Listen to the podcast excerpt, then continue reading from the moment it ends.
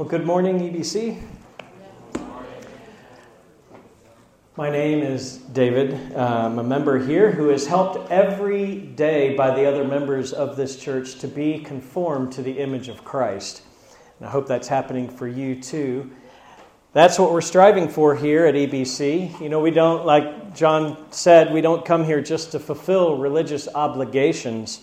We come here to worship God, to be changed by God. One of the main goals of this church is to make disciples and to help one another to be transformed by God's Spirit as we follow Christ together. Now, God's given us several amazing pictures in nature of transformation. Uh, they help us to understand our own need for spiritual transformation. One such picture is the caterpillar that changes to a butterfly. You know, in its first form, that caterpillar is an ugly worm like creature. It, it eats and eats and eats, and, and then it sheds its old skins as it grows. Then one day, what's underneath that outer skin is this, this small green home that's called a chrysalis.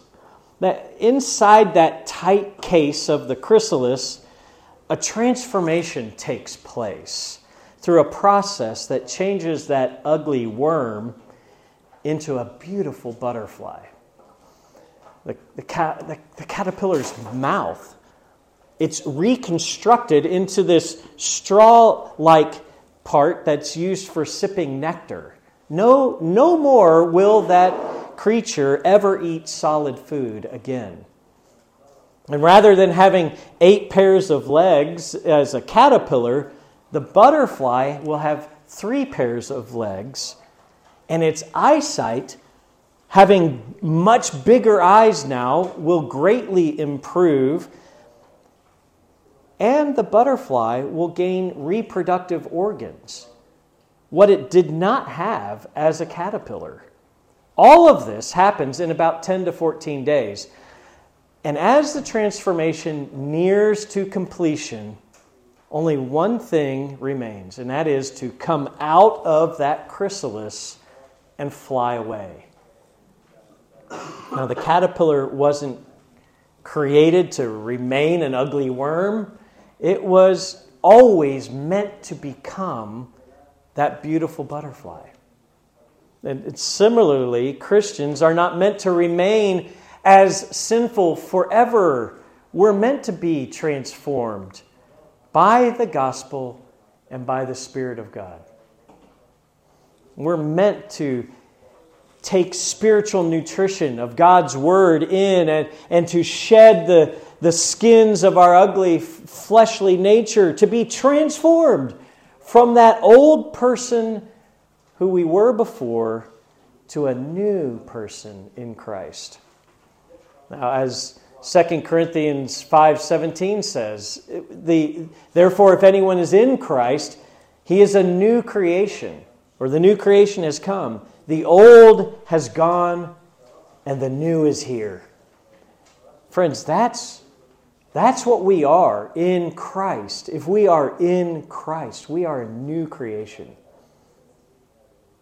And the process of transformation in the life of a believer is what we're looking at this week in our series through the EBC Statement of Faith. It's that process called sanctification. Now, the main thing I hope you understand is that believers grow in transformation through the process of sanctification. Believers grow in transformation through the process of sanctification. But in this process of sanctification, friends, I want you to know you're not alone. The presence and the power of the Holy Spirit is at work in you through the practice of spiritual disciplines to help you become more Christ like. The goal of a true believer is every day to be more and more like Jesus. So, first we're going to look at what sanctification is. What is sanctification? Then we'll consider how does sanctification happen? So, those two things. Now, our statement, number 12, begins We believe that sanctification is the process by which, according to the will of God, we are made partakers of His holiness. So, first, a definition sanctification is the process of being made holy. That's what that word means. To make something holy is to set it apart as special or for special use. For instance, there's, there's really nothing outstanding about this bread and juice that we're going to use later today, but it has, it has been set apart for a special purpose, a special use in the celebration of the Lord's Supper. And in that way, it is holy. It has been sanctified for that purpose of reminding us as believers of our covenant with God and with one another. That's what this bread and juice will do for us today. Now, what does it mean then to be sanctified? Well, let's consider four things. First, sanctification means that we have the honor to take part in God's holiness. I, I, I, used to think that being holy meant, you know, no more fun. That, you know, it meant waking up before the sun. It meant maybe shaving my hair off and cutting off relationships and putting on the clothes of a monk or, or if you're a girl, a nun. Uh, that's what I thought being holy meant at one point in my life.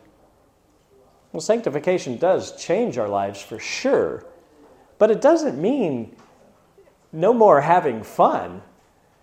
In fact, when we grow in God's holiness, it will actually lead to our greatest satisfaction. Holiness is satisfying. In fact, the Westminster Shorter Catechism says it the chief end or highest goal of man is to love God and to enjoy Him forever. You see, their joy is part of the equation. God created us in His image to love and enjoy Him. And since God's the source of all that is good and right and true, it makes sense then that we would find our greatest satisfaction in Him and he is honored when we do. You know, John Piper has famously said, God is most glorified in us when we are most satisfied in him. You know, sin does seem to delight in, in the moment. And that's why people sin. They, they find pleasure there. But in, in God, we can, in tru- we can truly experience more joy without guilt, more pleasure, even though there may be pain, more contentment with re- without regard to the cost. For friends, we do have an inheritance in heaven. There is far more satisfaction in God. Oh, even if we have to wait for it far more satisfaction in God, even if we have to wait for it. It's this waiting for what is better that is called delayed gratification. And we do that with many things. Giving and receiving presents for the holidays. You know, we have to wait for Christmas. Eating dessert at the end of a meal. You know, you, you, you finish your meal and then you get dessert keeping oneself pure for marriage. It's delayed gratification. We wait for things often. Well, sanctification, sanctification, firstly, is the honor of partaking in God's holiness. We're not holy now, but we're working towards that. So, secondly, sanctification is a progressive process that confirms Christ's work in a believer. So that statement continues it is a progressive work that begins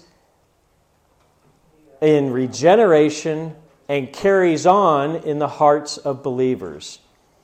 So, Wayne Grudem, in his systematic theology, says sanctification is a progressive work of God and man that makes us more and more free from sin and like Christ in our actual lives. So, firstly, sanctification begins at regeneration. Now, regeneration, that is when a person is born again. The moment a person is born again, the process of sanctification also begins. You know, it's at that time of regeneration that a believer is justified. We've talked about justification before. You can think of justification like a courtroom. God is on his bench as the judge, and Jesus is your defense lawyer. And he says, By my death and resurrection, I have paid the penalty for this one's sins. And so then God, from his judge seat, declares you righteous, free, innocent of guilt. That's what justification is. And it is entirely God's activity. And it sets forever for us this new legal status before God as being perfectly holy. So, in a moment, in justification, as soon as you believe, you are declared holy. That's also when this process of sanctification begins. Now, one thing to say here what this means is that only believers can actually experience sanctification. So if you've not trusted in Christ to justify you before God, that's your first step. That's the first thing that needs to happen. So understand, sin has separated us from God.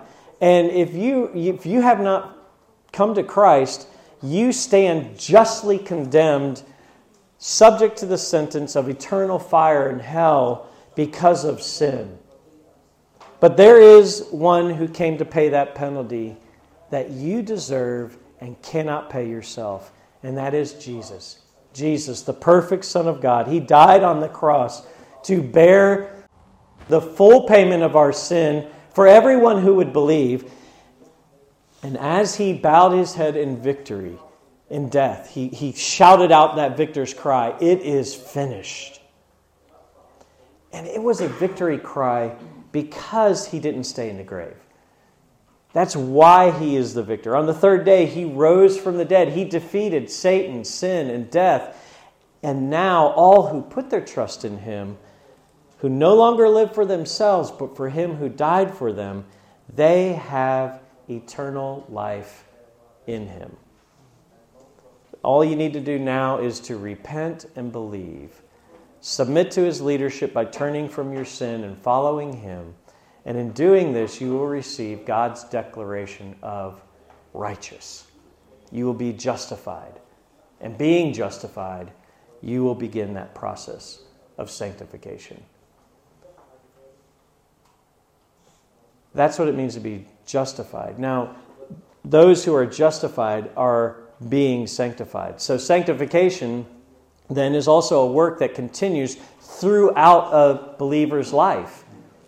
We are being sanctified. We participate with God in this process. It's not, it's not just His work, it's something that we also must engage in. Now, some, some may make more progress than others in this process. But, but the process or the progress is, is never a straight line. It's not like someone just goes growing in a straight way. We, we, we grow like this. We, we grow ups and downs. Sometimes we take large steps forward. Sometimes we may even take steps back. But sanctification is a lifetime process in which we grow in greater holiness through time. It will never be complete in this life, but there will be a time when it will be complete. And that is when our physical bodies are resurrected. That is called glorification. In that moment, the transformation will be complete and perfection will be applied to all those who have believed. And like that butterfly, we'll, we'll fly away in the resurrection to be with our Lord and Savior forever, perfected, fully beautiful. Now, throughout justification and sanctification and glorification, God is working to conform us to the image of Christ. As Romans 8:30 says, and those he predestined he also called, those he called he also justified, those he justified he also glorified. He is at work throughout the process. So sanctification is a process that confirms Christ's work in believers. And then thirdly, sanctification is the mark of true faith being, being religious, doing good deeds, uh, by themselves, they miss the point. Many people do good things. Muslims, Buddhists, even atheists can do good things. But only those who have been born again by God's Spirit will be justified and begin that process of sanctification. Only they will be holy like God is holy. So, what does it look like then to be in this process of sanctification? Well, Paul talks about it in Ephesians. We can, we can look there. In Ephesians chapter 4, Paul says there in, in verse 1 of chapter 4 that it, it is that we would live a life worthy of the calling we have received live a life worthy of the calling we have received. But how? Well, he goes on to say in verses 2 and 3 Be completely humble and gentle, be patient, bearing with one another in love. Make every effort to keep the unity of the Spirit through the bond of peace. There's effort on our part. He goes on to say, So I tell you this, and I insist on it in the Lord that you must no longer live as the Gentiles do. Verse 20 to 24, he actually gives us another image. It's the image of changing clothes.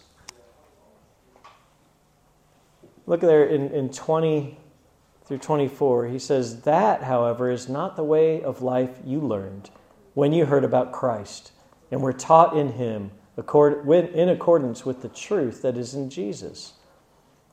You were taught, with regard to your former way of life, to put off your old self, which is being corrupted in its deceitful desires, to be made new in the attitude of your minds, and to put on the new self, created to be like God in true righteousness and holiness. So, sanctification involves a new way of life that is worthy of the gospel that Christ gave us by his blood. And it's so different from our former way of life that it's, it's really like changing clothes. You see, there's a, a contrast between the works of the flesh and the works of, of the Spirit the fruit of the Spirit that grows in the life of a believer. We find a sample list of that in Galatians. In chapter 22, we have this list of the fruit of the Spirit, but the fruit of the Spirit is love, joy, peace, forbearance, kindness, goodness, faithfulness, gentleness, and self control. Against such things there is no law. Those who belong to Christ Jesus have those who belong to Christ Jesus have crucified the flesh with its passions and desires.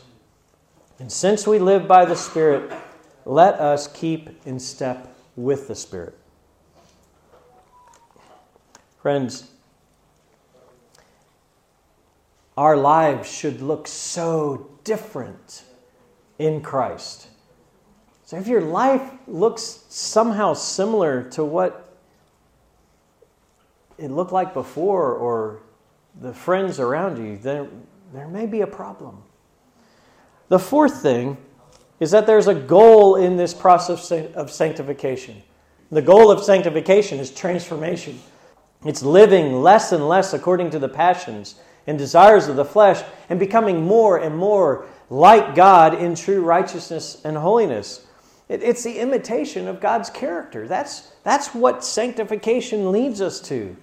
In fact, Paul goes on to say in Ephesians 5, if you flip back to the, or forward to that, you know, he says in 5 1, he says, Follow God's example, therefore, as dearly loved children, and walk in the way of love, just as Christ loved us and gave himself up for us.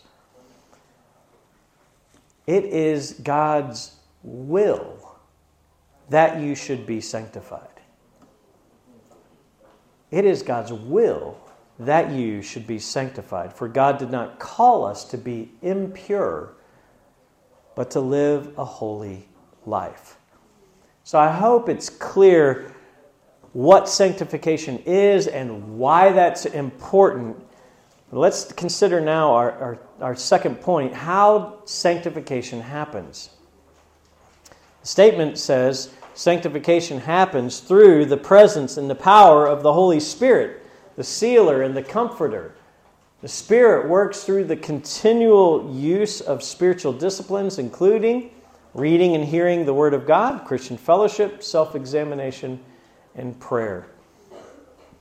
So, a few things here. Sanctification is it's both God's work and our work. It's passive as well as active. And, and I, I want to show this to you in Philippians, what we looked at a little earlier. Philippians chapter 2. Therefore, my dear friends, as you have always obeyed, not only in my presence, but now much more in my absence, continue to work out your, own, your salvation with fear and trembling. For it is God who works in you to will and to act in order to fulfill his good purpose. So here, here, friends, we see that believers must be active. Work out your salvation. But we also see that believers are passive. That is God who's working. For it is God who works in you both to will and to work. God is at at work. He's moving us. He's moving our will. Remember the will that was once bound and now has been freed in Christ. He's moving even our will to desire holiness, to want it. And then He moves us to actually do it, to, to get up off of our chair and do it. So the process of sanctification is both passive and active. God is working, and we're working. But it's not only these two who are involved in sanctification. I mean, it's like this if you want to get better at a sport, you need your coach, you need to practice, and you need a team. The same with sanctification. The Holy Spirit initiates, He moves us towards God, towards His holiness, and then having joined the team, you see, we, we actually must actively work with Him, practicing holiness in daily life. But we also need the church. We need the church to encourage us and to give us this context for living a holy life. We don't do that on our own like, like a monk up in the mountains.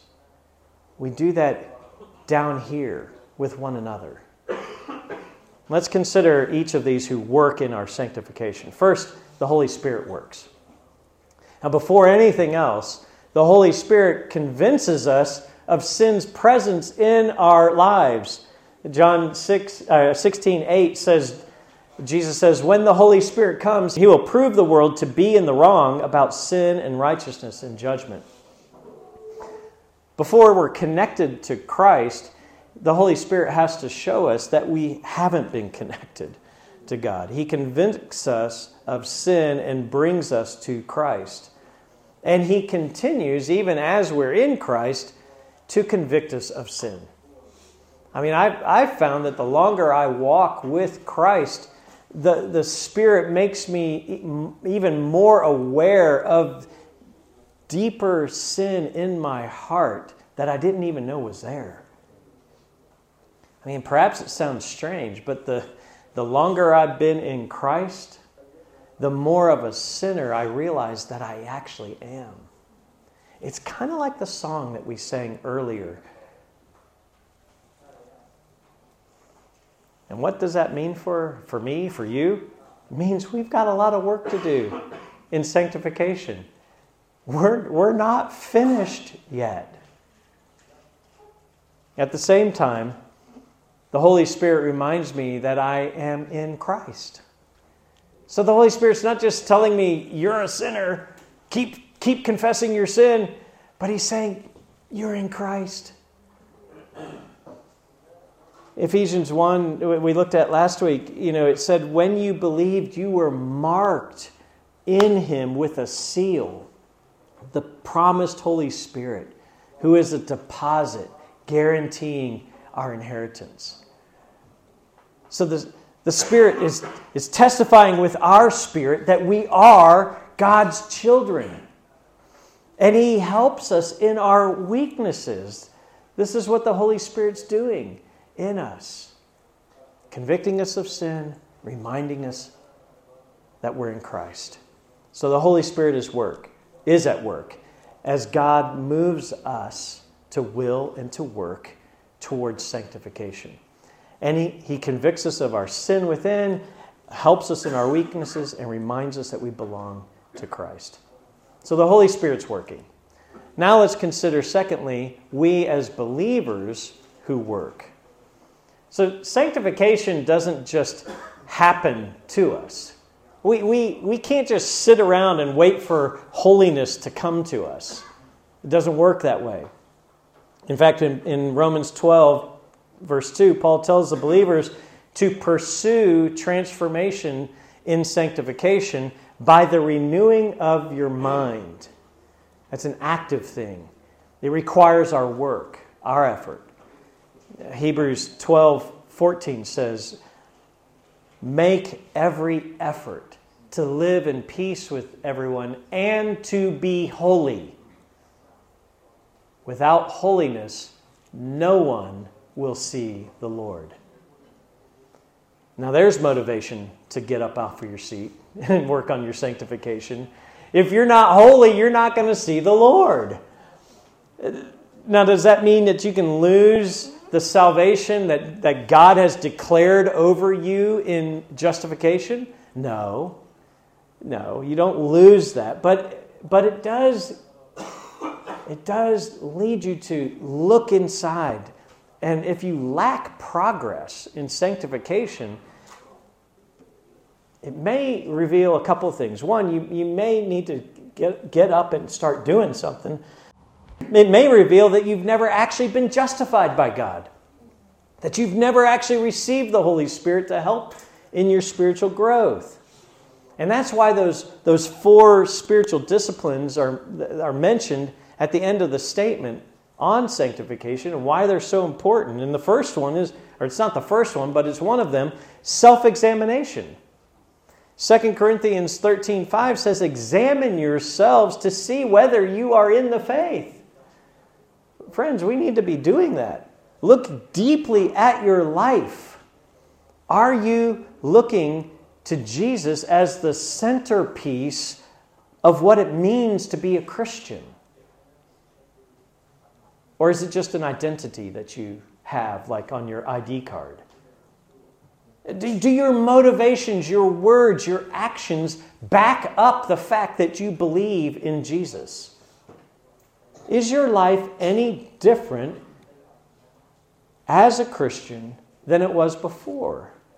Different than, than those around you who don't believe? Is it, examine yourself. Now, uh, I'm going to encourage you to practice self examination in just a moment before we take the Lord's Supper. So, we're going to, we're going to apply this today in just a moment. Another spiritual discipline is prayer. Do you communicate with the God who saved you? Are you praying? What do you talk about with him?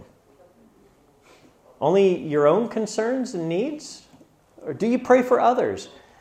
Do you speak about with him the concerns that are on God's heart? What are the concerns on God's heart, you wonder?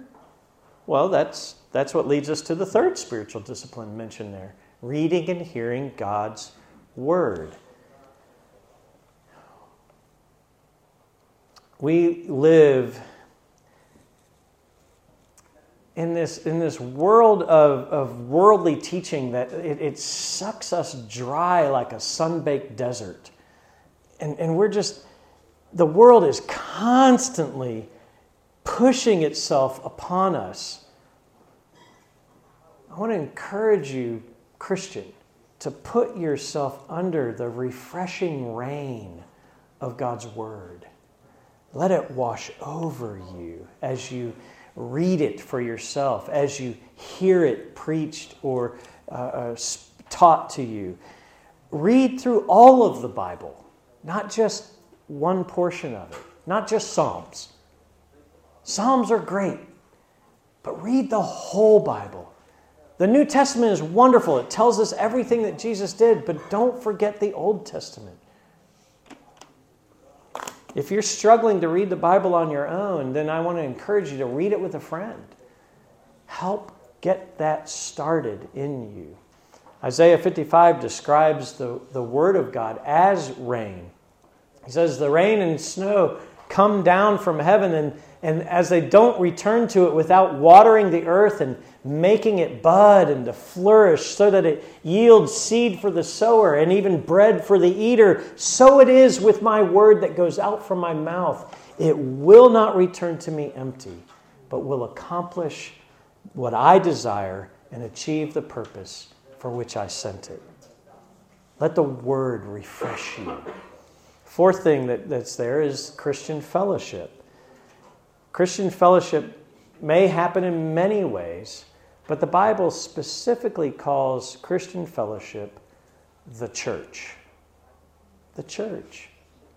The church is the biblical context for holy living.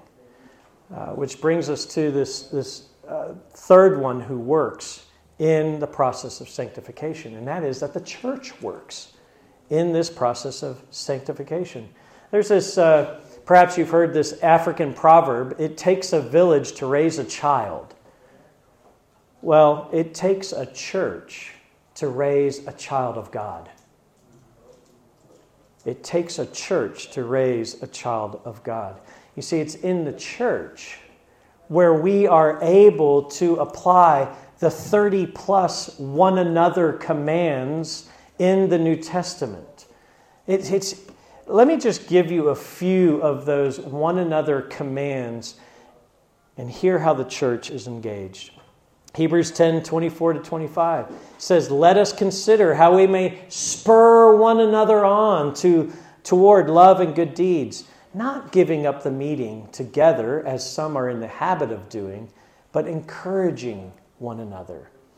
Or Romans 12 10, Be devoted to one another in love Honor one another above yourselves. Or Romans 14 7. Accept one another then, just as Christ has accepted you.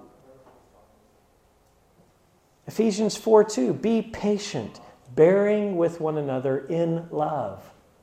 This happens in the church. Ephesians 4:32 Be kind and compassionate to one another, forgiving each other just as in Christ God forgave you. Ephesians 5 21. Submit to one another. Why? Out of reverence for Christ. 1 Thessalonians 5:11 Encourage one another and build each other up. James 4:11 Do not slander one another. 1 John 4:7 let us love one another, for love comes from God. My friends, I know none of, none of that is easy. it's, It's not easy to do that even in the church, even with Christ. Proverbs 27 17 calls it iron sharpening iron. It's not easy. Sometimes we're knocking into each other's lives. Sometimes that knocking into each other's lives is like an artist with a, a hammer and a chisel, chiseling away and creating a beautiful sculpture. Sometimes we're more like the stones and water and sand that you, you put in that little machine called a tumbler, and they, they tumble around, tumble around, tumble around. Those stones become smooth and beautiful as they knock the rough edges off of one another, as they smooth over the, the worn down places, all the while staying in the tumbler. And it takes time till each one comes out as smooth, beautiful gems. And that's what we are in the church, in the tumbler of the church. We're, we're knocking around with one another and, and we stay together, knocking one another's rough edges, smoothing over those other parts until we come out smooth and beautiful gems in the house of God. So, what does, sanctific- what does a, a sanctified life look like? I, I, I could give many examples. But it looks like our brother read one, who, before he joined our fellowship, it was really hard to discern his faith. But now, even though his life circumstances have gotten even more difficult than they were before, his faith is more evident. Though he could easily just stay away and choose to neglect gathering together, he, he's choosing to, to be here. He's choosing to be patient at home. He's choosing to not let unwholesome words come out of his lips. And I have personally benefited from his encouragements on the WhatsApp group. It's, it's like Sister Irma finding ways to serve, whether with her medical skills at the IDP camps or helping another sister explore Christianity as they read the Gospel of Mark together. It's, it's Brother James.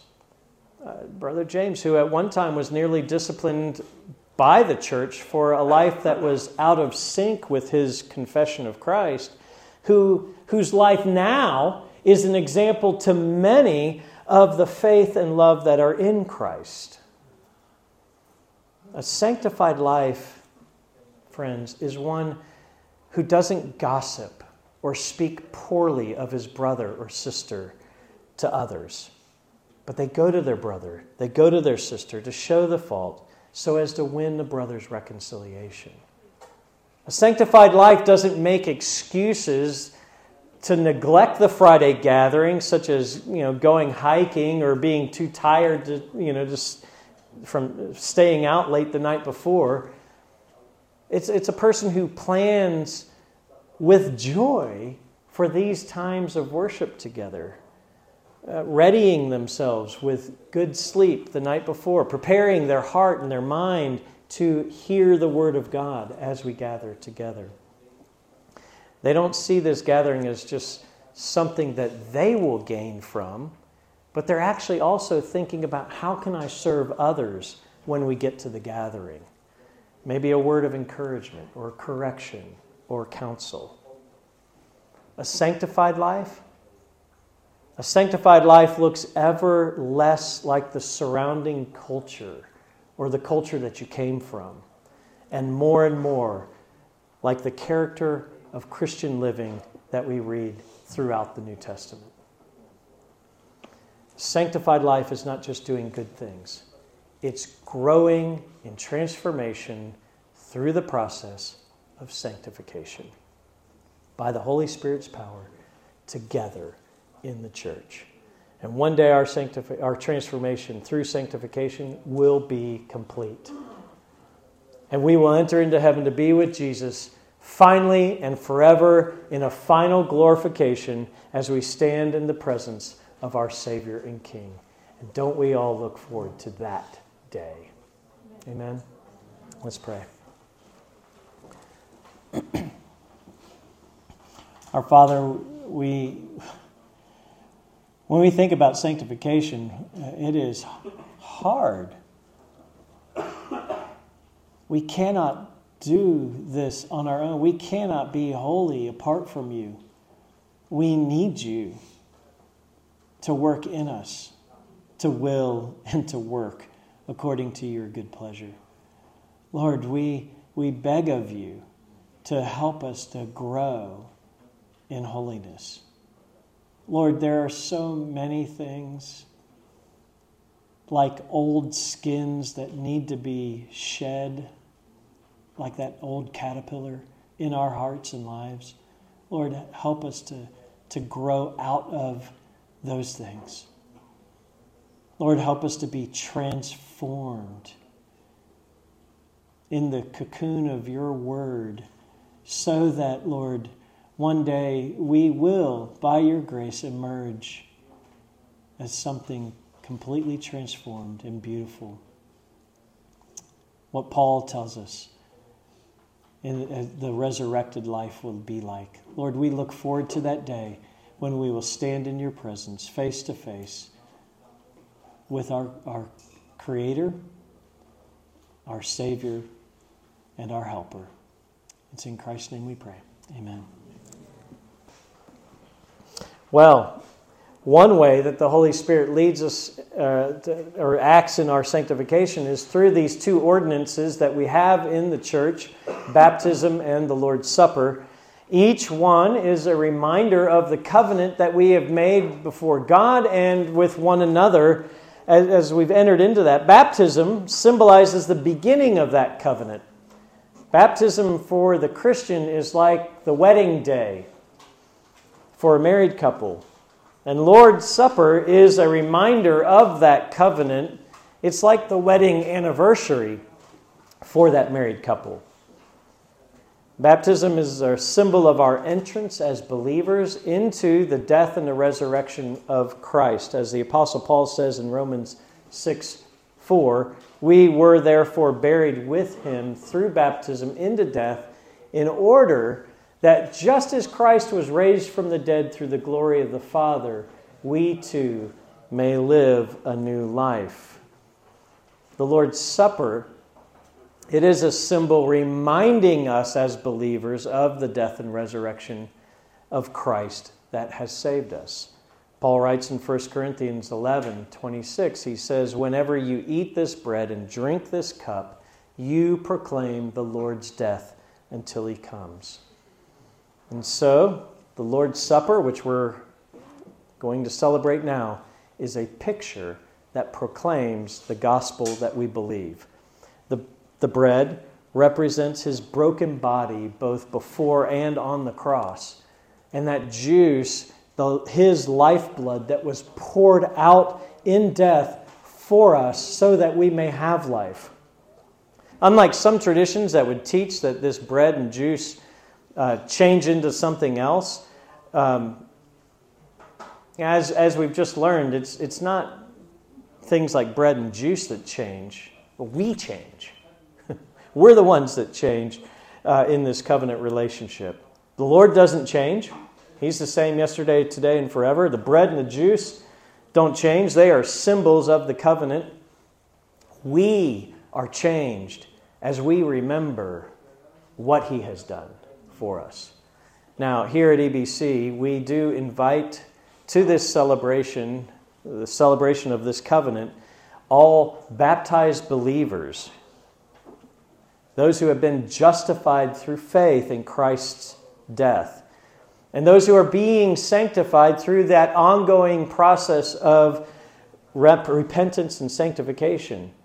Those who are actually connected with a church that believes this same gospel, we invite you, if that describes you, we invite you to join with us in this celebration. But this celebration is not for everyone. It actually comes with a warning. And so here are three reasons maybe not to join in this celebration. First, if you're not a Christian, if you're not a Christian, uh, don't take the bread and cup, just let it pass by.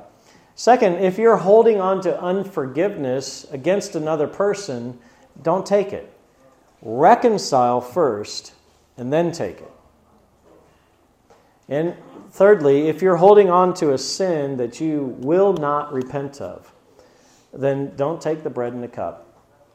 Repent first, and then you can take it with us next time.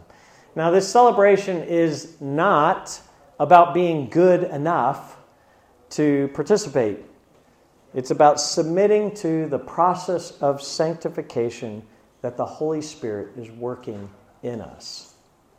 So here at EBC, we, we will hold on to the bread and the cup until everyone has been served and then take it together as a symbol of our unity together. Uh, those uh, who are serving uh, can come and make their way to the front. And let this be for you a time of self examination, what we just talked about as we prepare for this celebration.